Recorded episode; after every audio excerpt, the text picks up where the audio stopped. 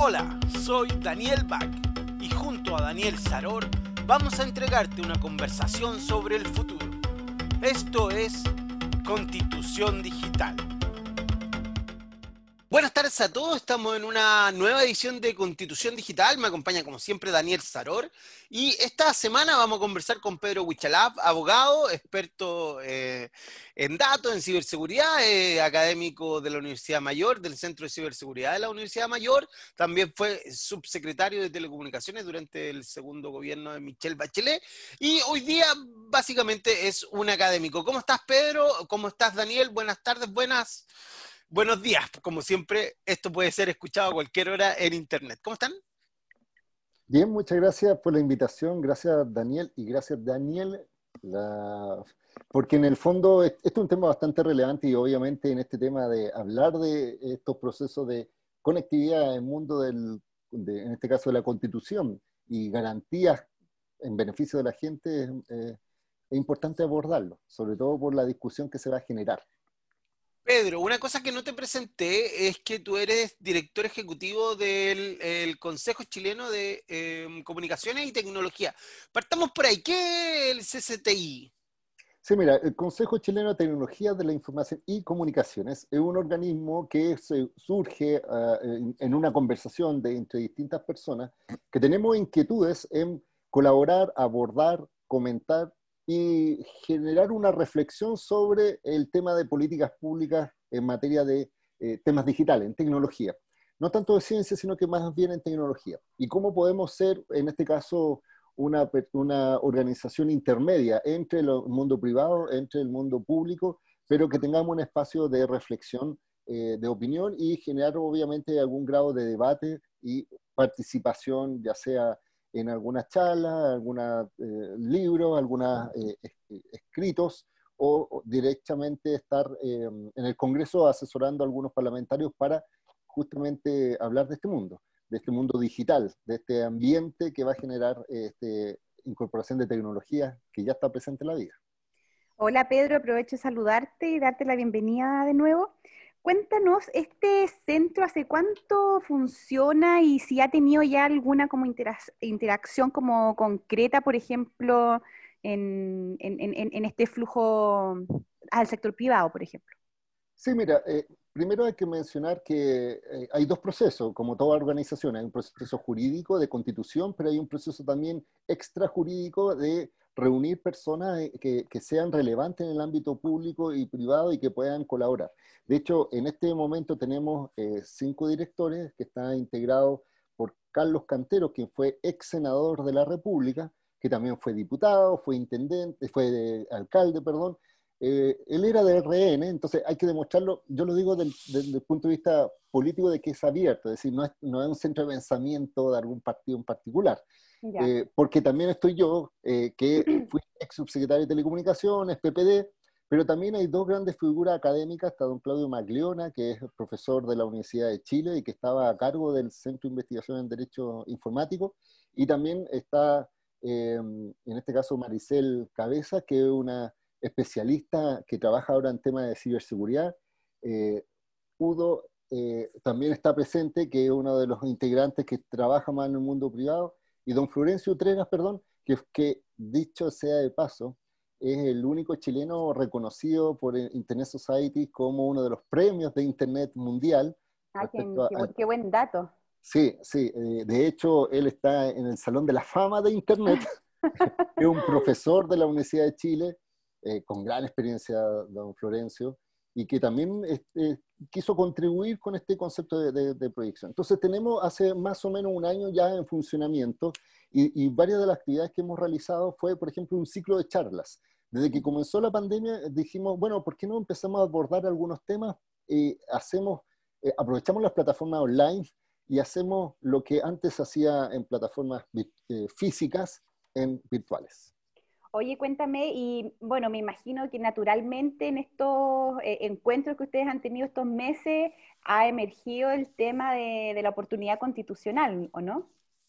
Mira, lo que pasa es que justo fue en el momento eh, previo a la pandemia, eh, con el estallido, cuando todavía no había una discusión respecto a una lógica avanzada hacia un cambio constitucional.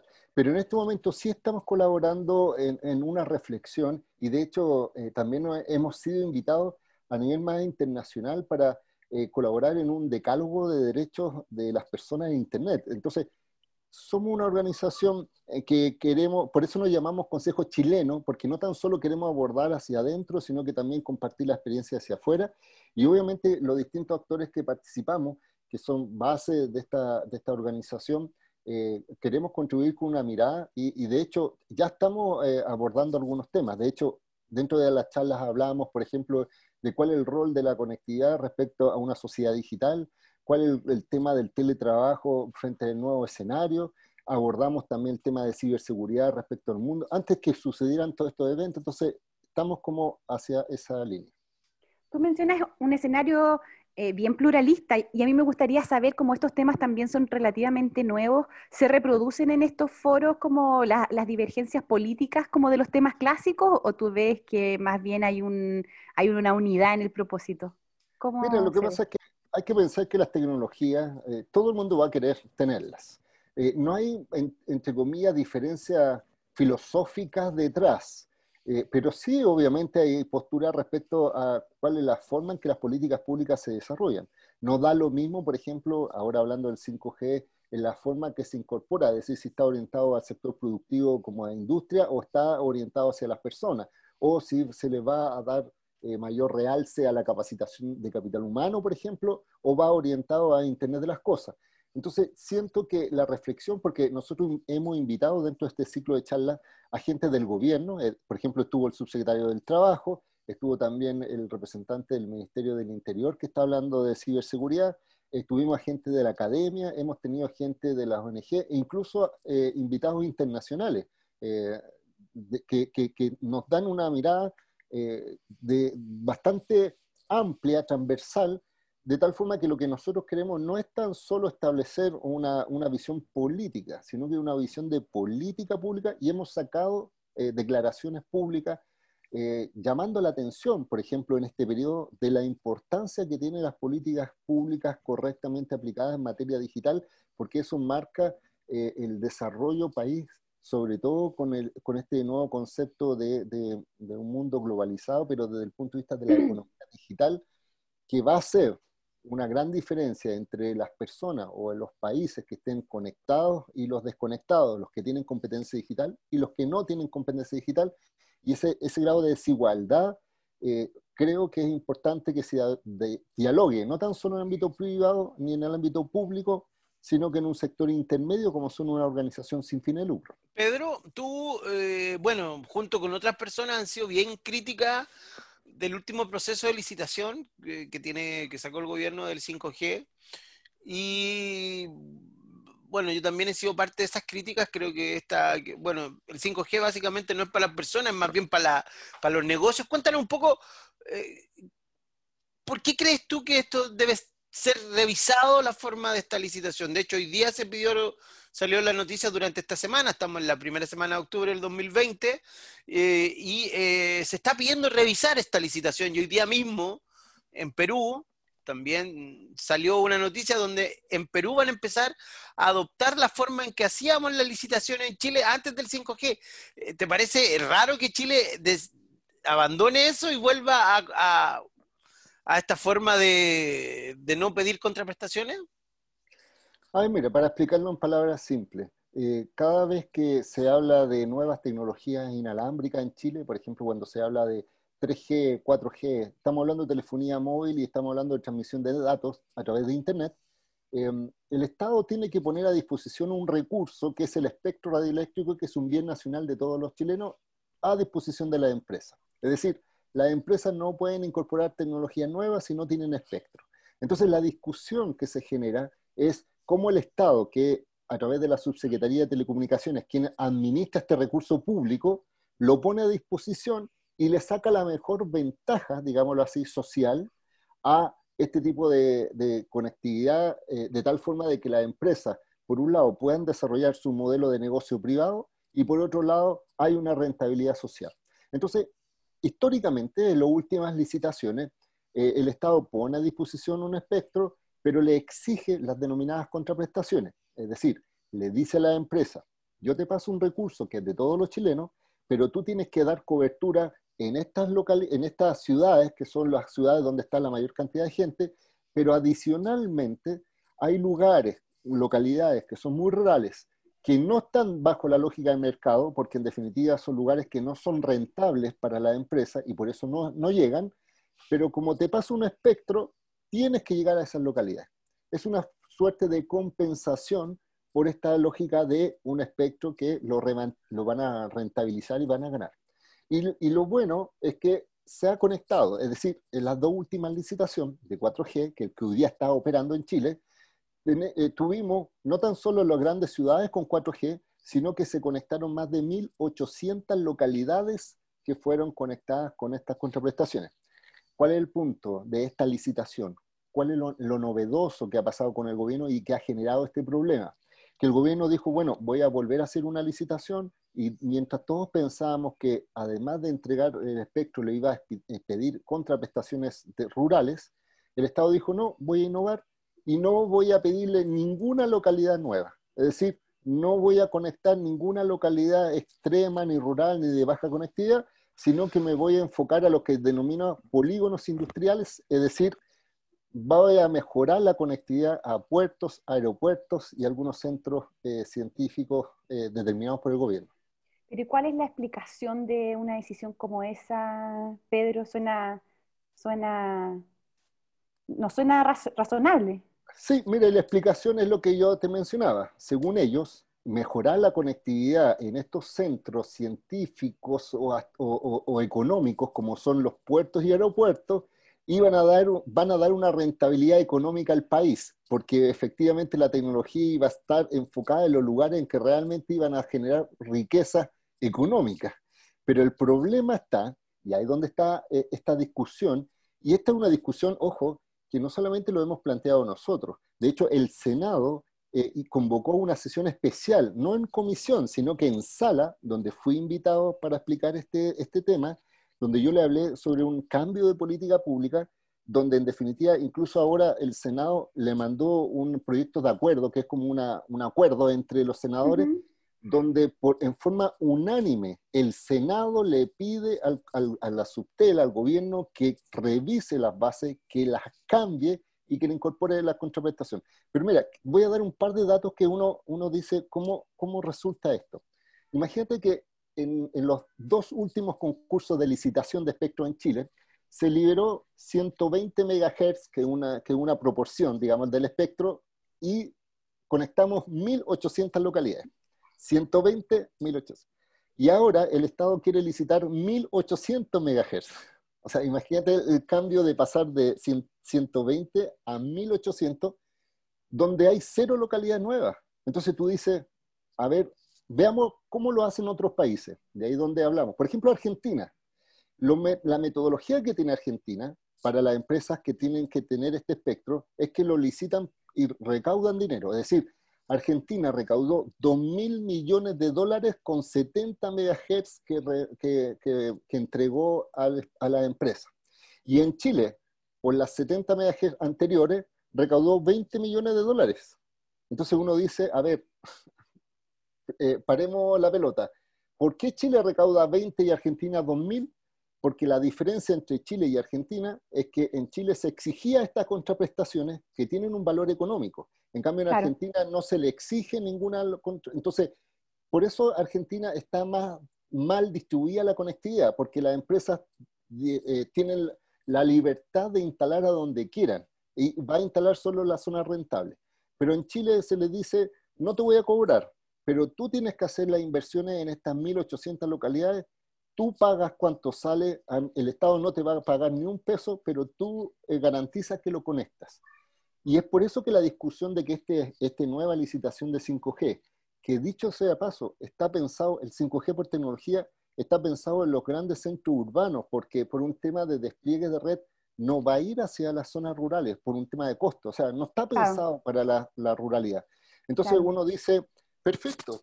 Nadie claro, porque en el fondo su mayor impacto justamente se aprecia cuando hay un mayor número de dispositivos conectados, pues y, eso, y esos nodos están en las ciudades, ¿no? Sí, pero también es por un tema técnico. Y te lo explico. Por ejemplo, hoy día en 4G, tú instalas una antena de 20 metros y esa antena irradia 10 kilómetros a la redonda y todos los que están 10 kilómetros a la redonda están conectados con 4G. Pero con 5G, por el tipo de red, son como los wifi de las casas.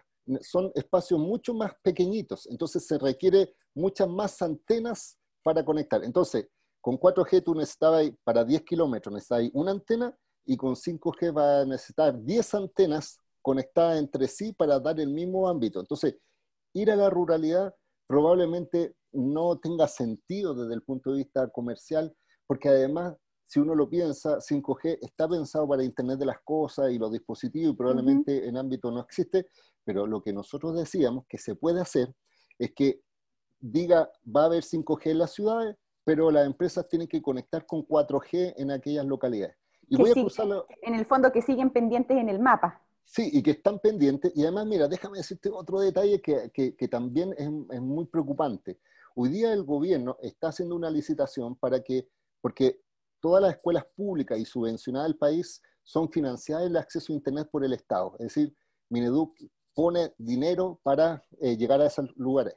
Entonces hoy día está haciendo una licitación y está conectando muchas escuelas rurales que nunca habían estado con conectividad y eh, están, las empresas van a ganar mucho dinero por esa conectividad. ¿Qué es lo que decíamos nosotros? En la licitación anterior se conectaron gratis 500 escuelas gracias al espectro. Entonces dijimos, ¿y por qué en esta licitación, en vez de pagarles a la empresa, le exigimos que conecte gratis a esas mismas localidades y a esas mismas escuelas? Y la respuesta ha sido que en la licitación ya está avanzando y hay que preocuparse de los centros, en este caso, eh, eh, eh, académico. Y, déjame darte otro dato que, a veces uno, mirando los detalles, se da cuenta de la forma en que los gobiernos plantean esto y por qué estamos luchando contra el concepto de cambio de política pública. El Estado dijo, voy a, mejorar la conectividad en algunos centros educacionales. Estamos hablando de universidades. Y déjame decirte que hoy día, según las bases, la Universidad Adolfo Ibáñez, sede Peñalolén, va a ser una de las eh, eh, universidades beneficiadas con esta conectividad garantizada de 5G y en este caso eh, no está dejando de lado, perdón, a las escuelas rurales. Entonces, tú piensas, ¿por qué una universidad que probablemente no está escrita a la gratuidad, que es completamente privada, que además está en Santiago, es decir, una zona hiperconectada, el Estado está dejando de dotar de conectividad a zonas rurales o a escuelas rurales y prefiere una universidad privada, entonces ahí donde uno dice, eso es simplemente una mirada de cambio de política pública. Entonces, es, bien, inexplicable. O sea, la explicación que dio la ministra en el Senado fue simplemente, si tienen alguna observación sobre nuestras condiciones, mándela formalmente. Pero su explicación fue es porque nosotros estamos privilegiando que estos centros tengan buena conectividad para que haya un buen desarrollo de profesionales y para que haya buena tecnología. Y cuando le preguntaron, ¿pero qué pasa con las zonas rurales? Y dijo, no, es que el 5G no es para las zonas rurales.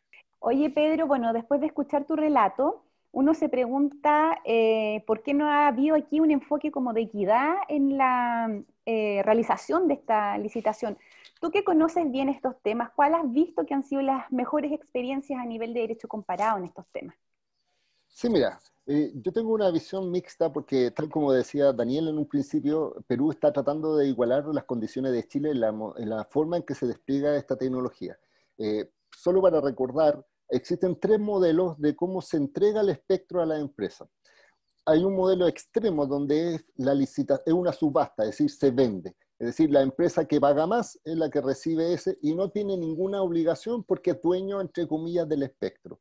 Eso lo han ocurrido en algunos países de Latinoamérica y ha generado una riqueza inmediata para los estados que, reciben mucho dinero, pero esos dinero después lo distribuyen a muchos otros servicios eh, y a otras garantías y por tanto no, se enfoca al, al tema de telecomunicaciones y es por eso que existen desigualdades entre las ciudades y lo urbano y lo rural.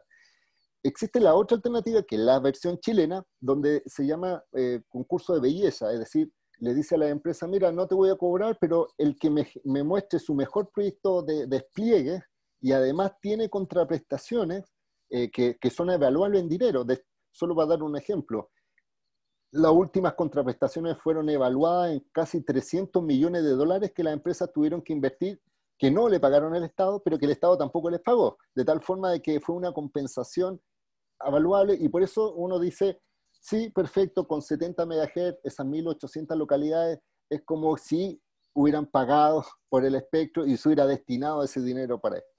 Pero existe eh, una eh, intermedia, o sea, eh, y en el caso de Perú, como menciona Daniel, ahora están cambiando de subasta a exigir cobertura. pero si no, si no existen contraprestaciones, pasa lo que está ocurriendo hoy día en Chile, que al final, y yo lo dije en el Senado, esto va a ser un muy buen negocio para la empresa porque no van a pagar y van a tener muy pocas exigencias de cobertura adicionales a su lógica de mercado y va a ser un muy mal negocio para el país. Entonces, detrás de esto, y esto es lo que yo quiero plantear, que no, la discusión no tenemos que hacerlo respecto a 5G, sobre todo en este proceso constituyente, que es mi ánimo de discutir este tipo de debates. Lo que yo eh, planteo respecto a la nueva constitución y relacionado con conectividad son dos cosas.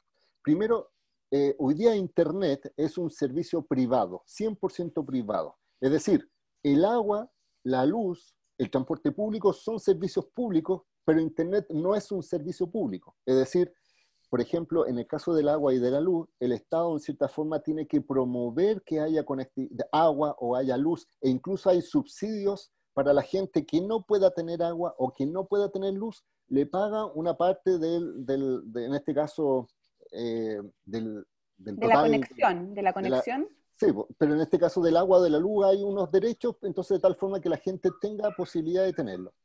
En el caso de Internet es privado, entonces la primera reflexión, queremos que, o sea, ¿cuál es el valor de Internet hoy día en el mundo? Entonces lo que nosotros decimos es, hoy día Internet ya no es un lujo, es una necesidad, hay personas que se educan, hay personas que teletrabajan, hay otras que se capacitan y van a haber una desigualdad. Las que, las que reciben atención de salud hoy día. De salud.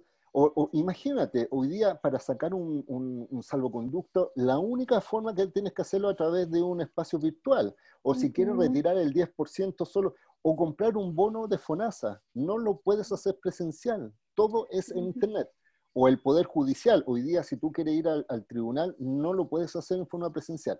Entonces, ¿Qué es lo que te obliga a que en la Constitución primero se garantice el acceso como un servicio público? ¿Qué significa eso?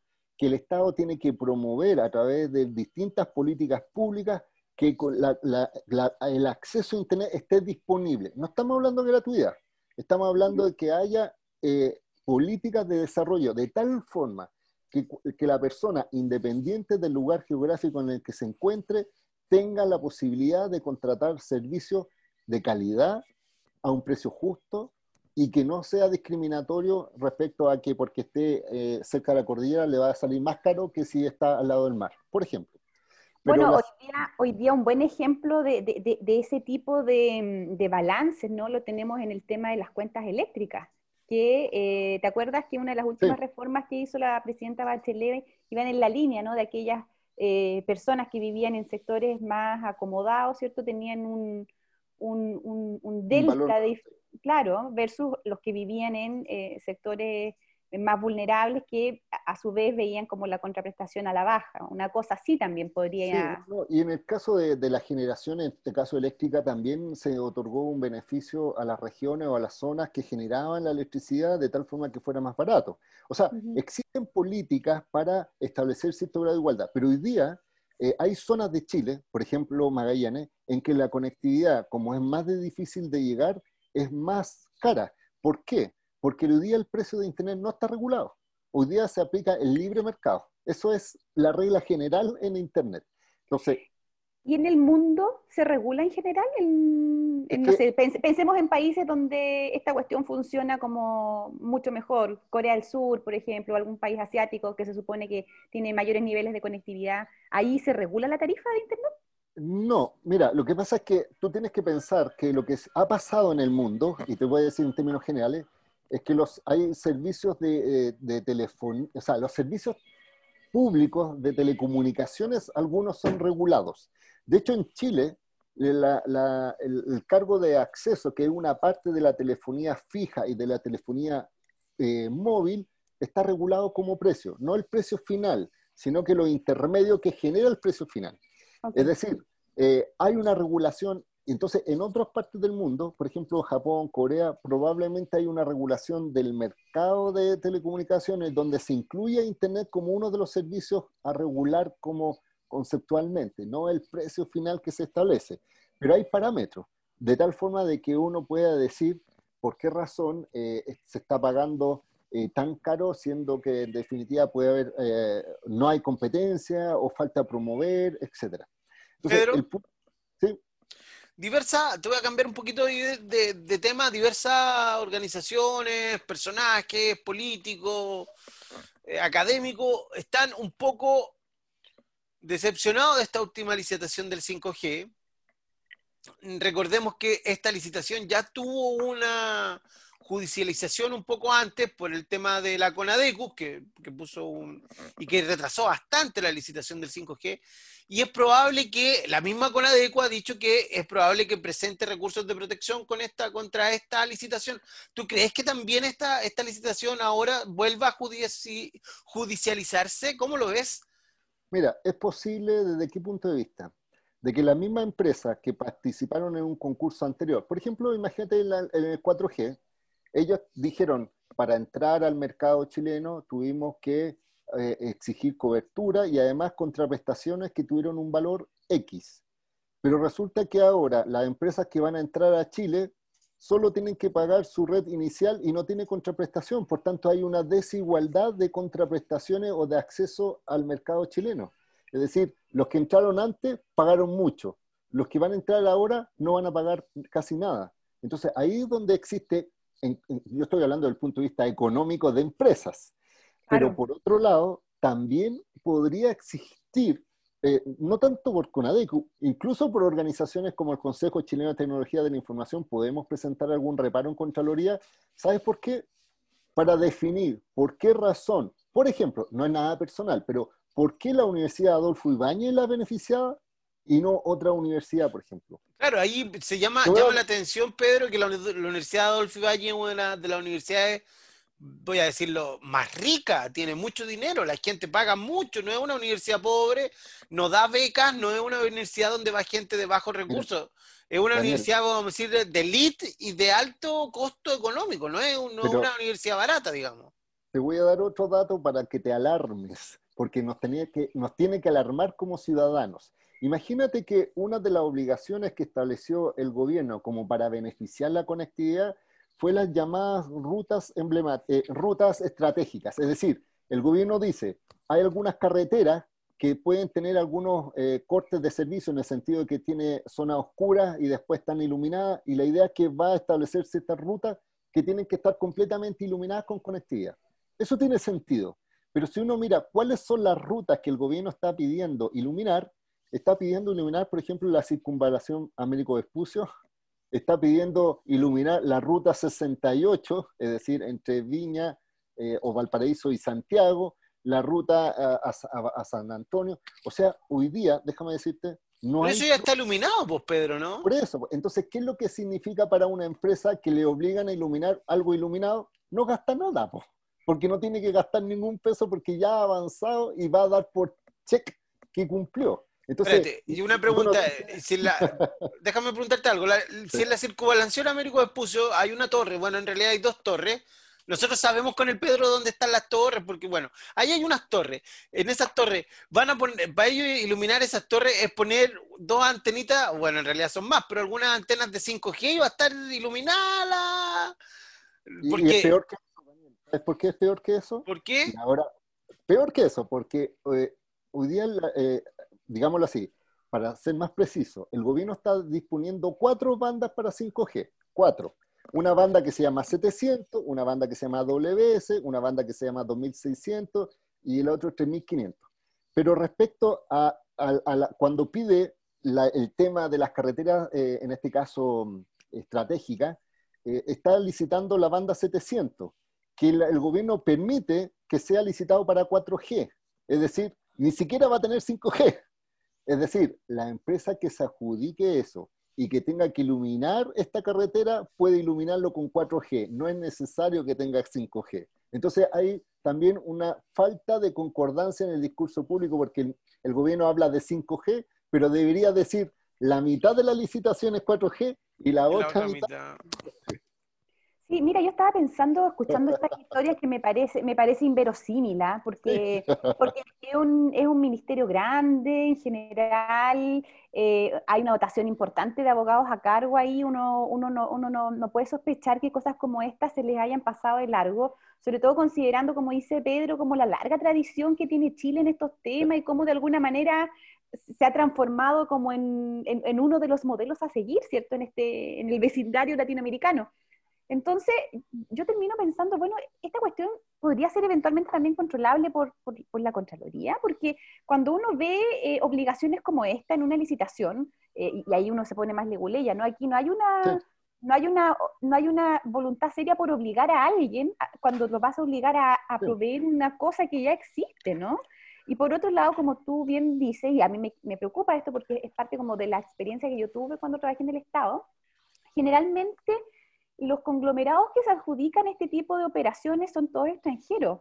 Eh, y Chile tiene larga experiencia de litigios internacionales justamente como por tratos discriminatorios en, su, en la manera en que contrata. Entonces, no me parecen pequeñeces, al contrario, me parecen como alertas, eh, como una sirena, así que, que debería estar sonando fuerte. ¿A qué le atribuyes tú, Pedro, que este tema sea como tan de nicho que, que, que, en general a la ciudadanía esto no le, no le no, no, no tenga más difusión?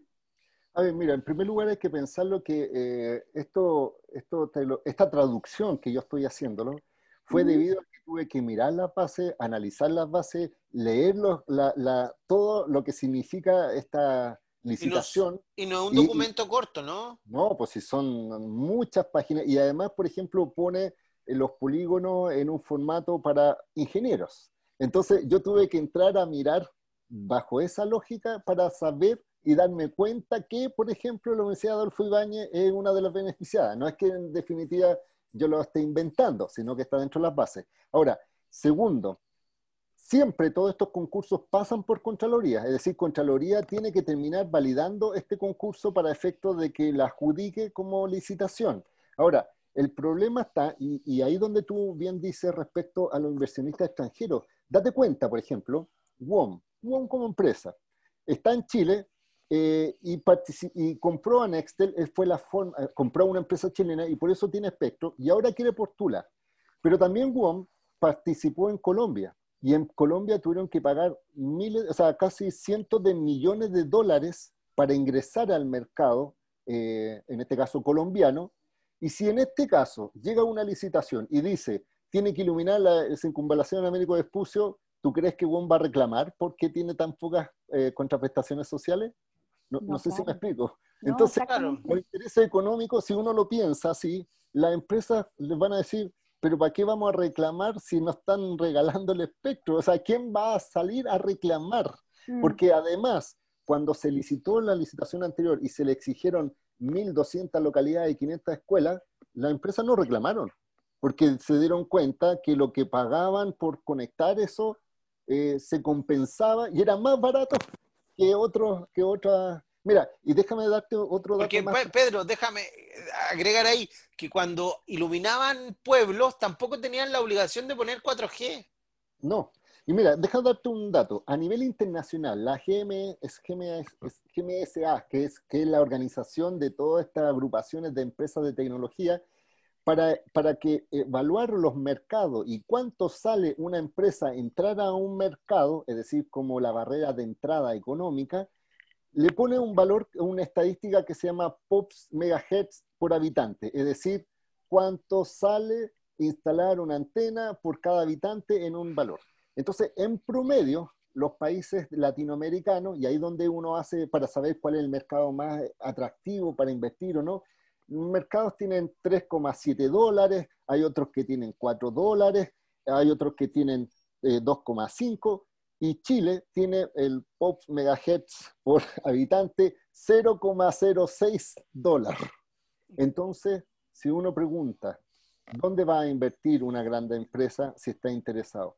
Probablemente en Chile porque es barato. Y si no tiene contraprestaciones, menos, o sea, más, mejor le va a parecer. ¿Cuál es el dilema que hay detrás? Y esta es la reflexión que yo estoy diciendo, y, por eso es la segunda patita de la contraprestación. O sea, por un lado, cómo el Estado incentiva la conectividad de estos lados, y la segunda discusión, que esto es más relevante aún, que son los llamados eh, bienes públicos. Es decir, tal como el agua, tal como las riberas de los ríos y de, y de los mares, tal como las concesiones mineras y tal como el espectro radioeléctrico, que es un bien nacional de uso público, la nueva constitución, y es la propuesta que nosotros estamos haciendo, debería decir algo así. Los bienes eh, que son de todos los chilenos son bienes públicos, se puede una empresa privada lucrar, pero tiene que tener, eh, no puede estar por sobre el bien social, de tal forma que si una empresa se lucra con bienes públicos, tiene que entender que tiene una obligación social de llegar a conectividad. Porque en este momento, Daniel, una empresa de telecomunicaciones que gana el espectro, ya no, y, si el Estado en un principio no le exigió contraprestación, no la puede obligar a llegar a zonas rurales, por ejemplo. O sea, una empresa como, ya voy a decir, Entel, que ya tiene espectro 4G, si tú le dices, sabe que esa localidad está sin conectar, te dice, págueme y llego.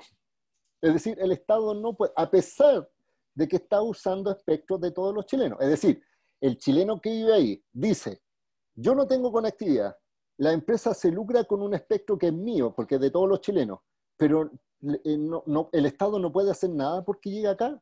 Entonces, en, la constitución que nosotros queremos tener, que esperamos que se apruebe, se debe decir, eh, eh, los bienes públicos son de todos los chilenos, pero la función social está por sobre el bien privado, de tal forma, y, esto lo hago de ejemplo como por ejemplo la franja electoral. Hoy día los canales de televisión utilizan el espectro radioeléctrico, hacen su modelo de negocio, pero hay una ley que establece que la franja va a ser gratuita, que tienen que ser obligatoria, y ellos no se pueden negar, porque dentro de su modelo de negocio entienden que es una obligación que no pueden, no pueden saltarse y los que, no se que no quieren cumplir se salen del negocio. Es decir, si una empresa, un canal de televisión, no quiere transmitir la franja, renuncie. Entonces, ¿qué es lo que decimos respecto a Internet? Debería ser exactamente lo mismo respecto al espectro radioeléctrico. Es decir, si en esta licitación, que no está puesta así, pero si en la próxima licitación se dice cualquier empresa que utilice espectro radioeléctrico tiene derecho a lucrarse, pero tiene la obligación que en determinados casos el Estado pueda definirle obligaciones que tiene que cumplir por el solo hecho de utilizar un espectro que es un bien público. Pero esa lógica no está en este modelo y con la licitación de 5G va a eternizar. ¿Sabes por qué? Porque esta licitación dura 30 años. Es decir, la autorización completa. No, toda la vida. mira, y es peor, 30 años automáticamente renovable. Sin, ningún, sin pedirle nada a cambio. Daniel. Sí, oye Daniel, antes de terminar, quiero preguntarte, Pedro, ¿se puede eh, pedir, así como en la televisión se puede, y en la radio, hoy día el, Estado chileno puede eh, reclamar una concesión de telefonía? Porque tú sabes, los canales de televisión, si no cumplen ciertas reglas, por ejemplo, si un canal de televisión eh, no sé, emitiera porno al aire, se le podrían quitar la concesión. Las radios, tú también sabes que no se puede poner radio ilegal y se pueden bajar y se pueden... ¿Qué pasa con, este...? déjame, déjame decirte dos cosas. Por regla general, eh, el Estado eh, dice tiene que ser solicitado por una persona jurídica el espectro para su utilización. Y resulta que en general se lo entrega a privados pero en ninguna parte dice que una institución pública no pueda pedir espectro. El problema está en que se va a comportar como un privado, con las mismas reglas. Ahora bien, hay dos cosas que a mí me parece interesante que también lo queremos reflexionar. Cuando fui subsecretario de Telecomunicaciones, hay una parte del espectro que, es de la banda 700, que es una banda muy especial, que eh, yo dije, mira, vamos a hacer una reserva para que ese espectro sea solo pedido por servicios públicos de emergencia.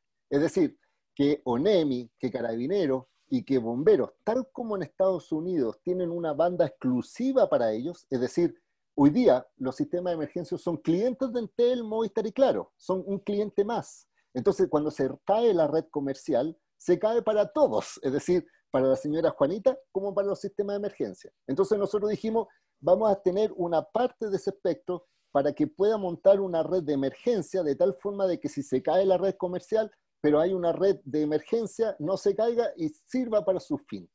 Hasta ahí todo bien, pero este gobierno decidió cambiar las reglas del juego, le quitó la lógica de emergencia y ahora está incorporado dentro de esta licitación que se lo va a pasar a privados.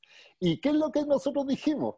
¿Y por qué razón no se establece como contraprestación que haya servicios de emergencia garantizados? Es decir, que una empresa, ya, que dijimos así, ya que el Estado, este gobierno que se lo quiere entregar a privados, está bien, pero entonces dígale una regla, que ese espectro o un pedazo de ese espectro puede ser utilizado gratuitamente por sistema de emergencia o una cosa básica, que en caso de emergencia, por ejemplo, un terremoto, porque se puede hacer tecnológicamente, bajar a los clientes de tal forma que solo se puedan comunicar los de emergencia, para que no haya saturación de la llamada, para que no haya caída. O sea, una lógica de pensar en servicio público, pero este gobierno dijo, no, se lo voy a pasar a cualquier privado y él puede hacer lo que quiera. Y si lo, se lo arrienda y se lo vende al Estado, el Estado se lo tiene que pagar.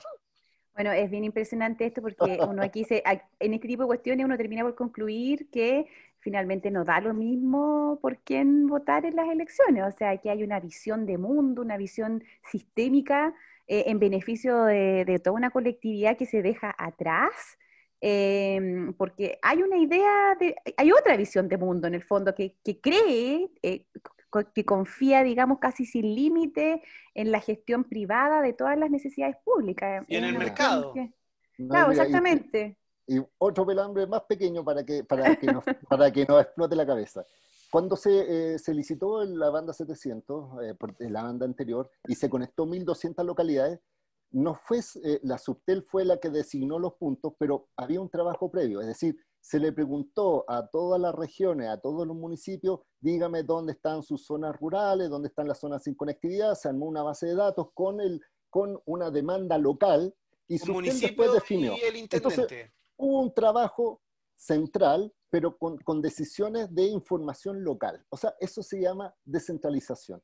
Pero ahora, cuando se definieron los puntos, los aeropuertos y todo, no se le preguntó a, a, nadie de las regiones, es decir, alguien sentado en Santiago miró y dijo aquí, aquí y acá, sin preguntarle a las regiones, sin preguntarle a los gobiernos regionales, sin preguntarle a los municipios, y eso es un centralismo que es inexplicable para no, y, e inaceptable a estas alturas del partido, yo considero. Pero, pero y eso es lo que te digo, ¿y cuál ha sido el resultado de nuestra queja? Lo bueno es que el gobierno, entre comillas, dijo, ¿sabe qué? Yo iba a licitar, porque presentó las bases e iba a comenzar a, a llamar al concurso ahora, y se dio un mes de plazo porque están pensando en se incorporar algunas cositas, así como contraprestación. O sea, se abrieron un poco porque, porque de verdad que hay mucha presión para justificar el por qué no. Pero yo siento, y te lo adelanto, que las contraprestaciones que quieren presentar eh, no van a ser suficientes, no van a ser eh, equilibradas, porque piensa un concepto más básico. Las telecomunicaciones tienen que ser un elemento igualador y democrático. Y hoy día las personas que viven en zonas rurales, eh, que son zonas de bajo ingreso, y que además son personas de adulta mayor, porque es el, origen de las personas que están ahí, van a estar más desconectadas, eh, menos más desigualdad. Y lo que yo dije finalmente en el Senado, lo vuelvo a repetir, tal como hubo un estallido social en octubre por un tema económico, si se mantiene esta licitación, después va a haber un estallido digital, porque las personas se van a dar cuenta que está ahí en la ciudad y tiene la mejor conectividad. Te vas un kilómetro para afuera y vas a estar con una conectividad al destino africano. Mira, creo que justamente, Daniel, estoy pensando eh, los beneficios de, este tipo de iniciativas es que finalmente permiten amplificar eh, el mensaje que Pedro nos está como transmitiendo en esta oportunidad. A mí me gustaría agradecerle, encuentro que, como dijiste, has traducido muy bien eh, un problema que es complejo, pero que tiene impacto directo en la vida de todas las personas a lo largo de todo el país, grandes y chicos, Em, entonces, quisiera como cerrar este capítulo agradeciéndote la claridad con la que has expuesto esta problemática y también la, la sinceridad con la que has eh, abordado también las dificultades que, estamos eh, enfrentando hoy, digamos, ¿no? Esto no, es una cuestión del pasado ni del futuro, es una cuestión extremadamente contingente y, creo que lo, lo, has explicado de una manera cercana, que es justamente el objetivo de este podcast, que lo pueda escuchar cualquiera, eh, porque justamente queremos que tenga ese impacto ciudadano. Así es, Daniel. Bueno, esto fue Constitución Digital. Yo soy Daniel Baco, hoy día estuvimos con Daniel Saror y nuestro invitado Pedro Huichalap, abogado, subsecretario de Telecomunicaciones, experto en ciberseguridad, académico de la Universidad Mayor. Que gracias Pedro por estar hoy día con nosotros en este podcast en Constitución, en Constitución Digital. Gracias a ti Daniel, nos vemos la próxima semana. Chao. Chao. Chao, gracias.